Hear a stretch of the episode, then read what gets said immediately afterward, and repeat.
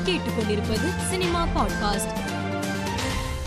இயக்குனர் பாலாஜி குமார் இயக்கத்தில் விஜய் ஆண்டனி நடித்துள்ள கொலை படத்தில் தி பாஸ் என்ற கதாபாத்திரத்தில் நடிகை ராதிகா நடித்துள்ளதாக குறிப்பிட்டு ஒரு புதிய போஸ்டரை படக்குழு வெளியிட்டுள்ளது. ஜெயம் ரவியின் தாம் தூம் படத்தின் மூலம் மிகவும் பிரபலமான ராயலட்சுமி புதிய கவர்ச்சி புகைப்படத்தை பதிவிட்டுள்ளார். அதில் எனது அடுத்த தெலுங்கு திரைப்படத்தின் டிஸ்கோ டிஸ்கோ பாடல் விரைவில் வெளிவர உள்ளது என்று குறிப்பிட்டுள்ளார். முகத்தை மறைத்து கவர்ச்சி காட்டும் ராயலட்சுமியின் புகைப்படம் தற்போது வைரலாகி வருகிறது. மும்பை திரையுலகின் முன்னணி நடிகர்களின் ஒருவர் ரன்வீர் சிங்.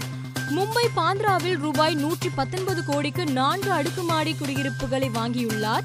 இதற்காக முத்திரை கட்டணம் மட்டும் ரூபாய் ஏழு புள்ளி பதிமூன்று கோடி அவர் செலுத்தியுள்ளார்.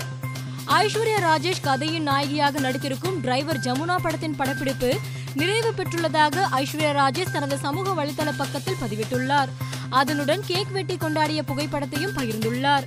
இயக்குனர் மணிபாரதி இயக்கத்தில் உருவாகியுள்ள பேட்டரி படத்தில் அம்மு அபிராமி நடித்துள்ளார். இப்படத்தின் ட்ரெய்லர் வெளியீட்டு நிகழ்ச்சியில் சிறப்பு விருந்தினராக கலந்து கொண்டு வெற்றிமாறன் பேசியது ட்ரெய்லரை பார்க்கும்போது ஈடுபாட்டுடனும் பிடிப்புடனும் இருக்கிறது.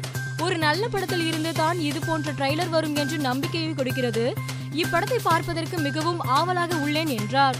தனுஷ் நடிப்பில் உருவாகியுள்ள தி கிரே மேன் ஹாலிவுட் திரைப்படத்தை இயக்கியுள்ள ரூசோ சகோதரர்கள் இந்தியா வருகை தரவிருப்பதாக வீடியோ பதிவின் மூலம் அறிவிக்கப்பட்டுள்ளது. அந்த வீடியோவில் அனைவருக்கும் வணக்கம். எங்களின் புதிய படமான தி கிரே மேன் படத்திற்காக எங்கள் அன்பு நண்பர் தனுஷை பார்க்க இந்தியா வருவதில் நாங்கள் மிகவும் மகிழ்ச்சி அடைகிறோம் தயாராகுங்கள் இந்தியா விரைவில் சந்திப்போம் என்றனர். மேலும் செய்திகளுக்கு மாலை மலர் பாட்காஸ்டை பாருங்கள்.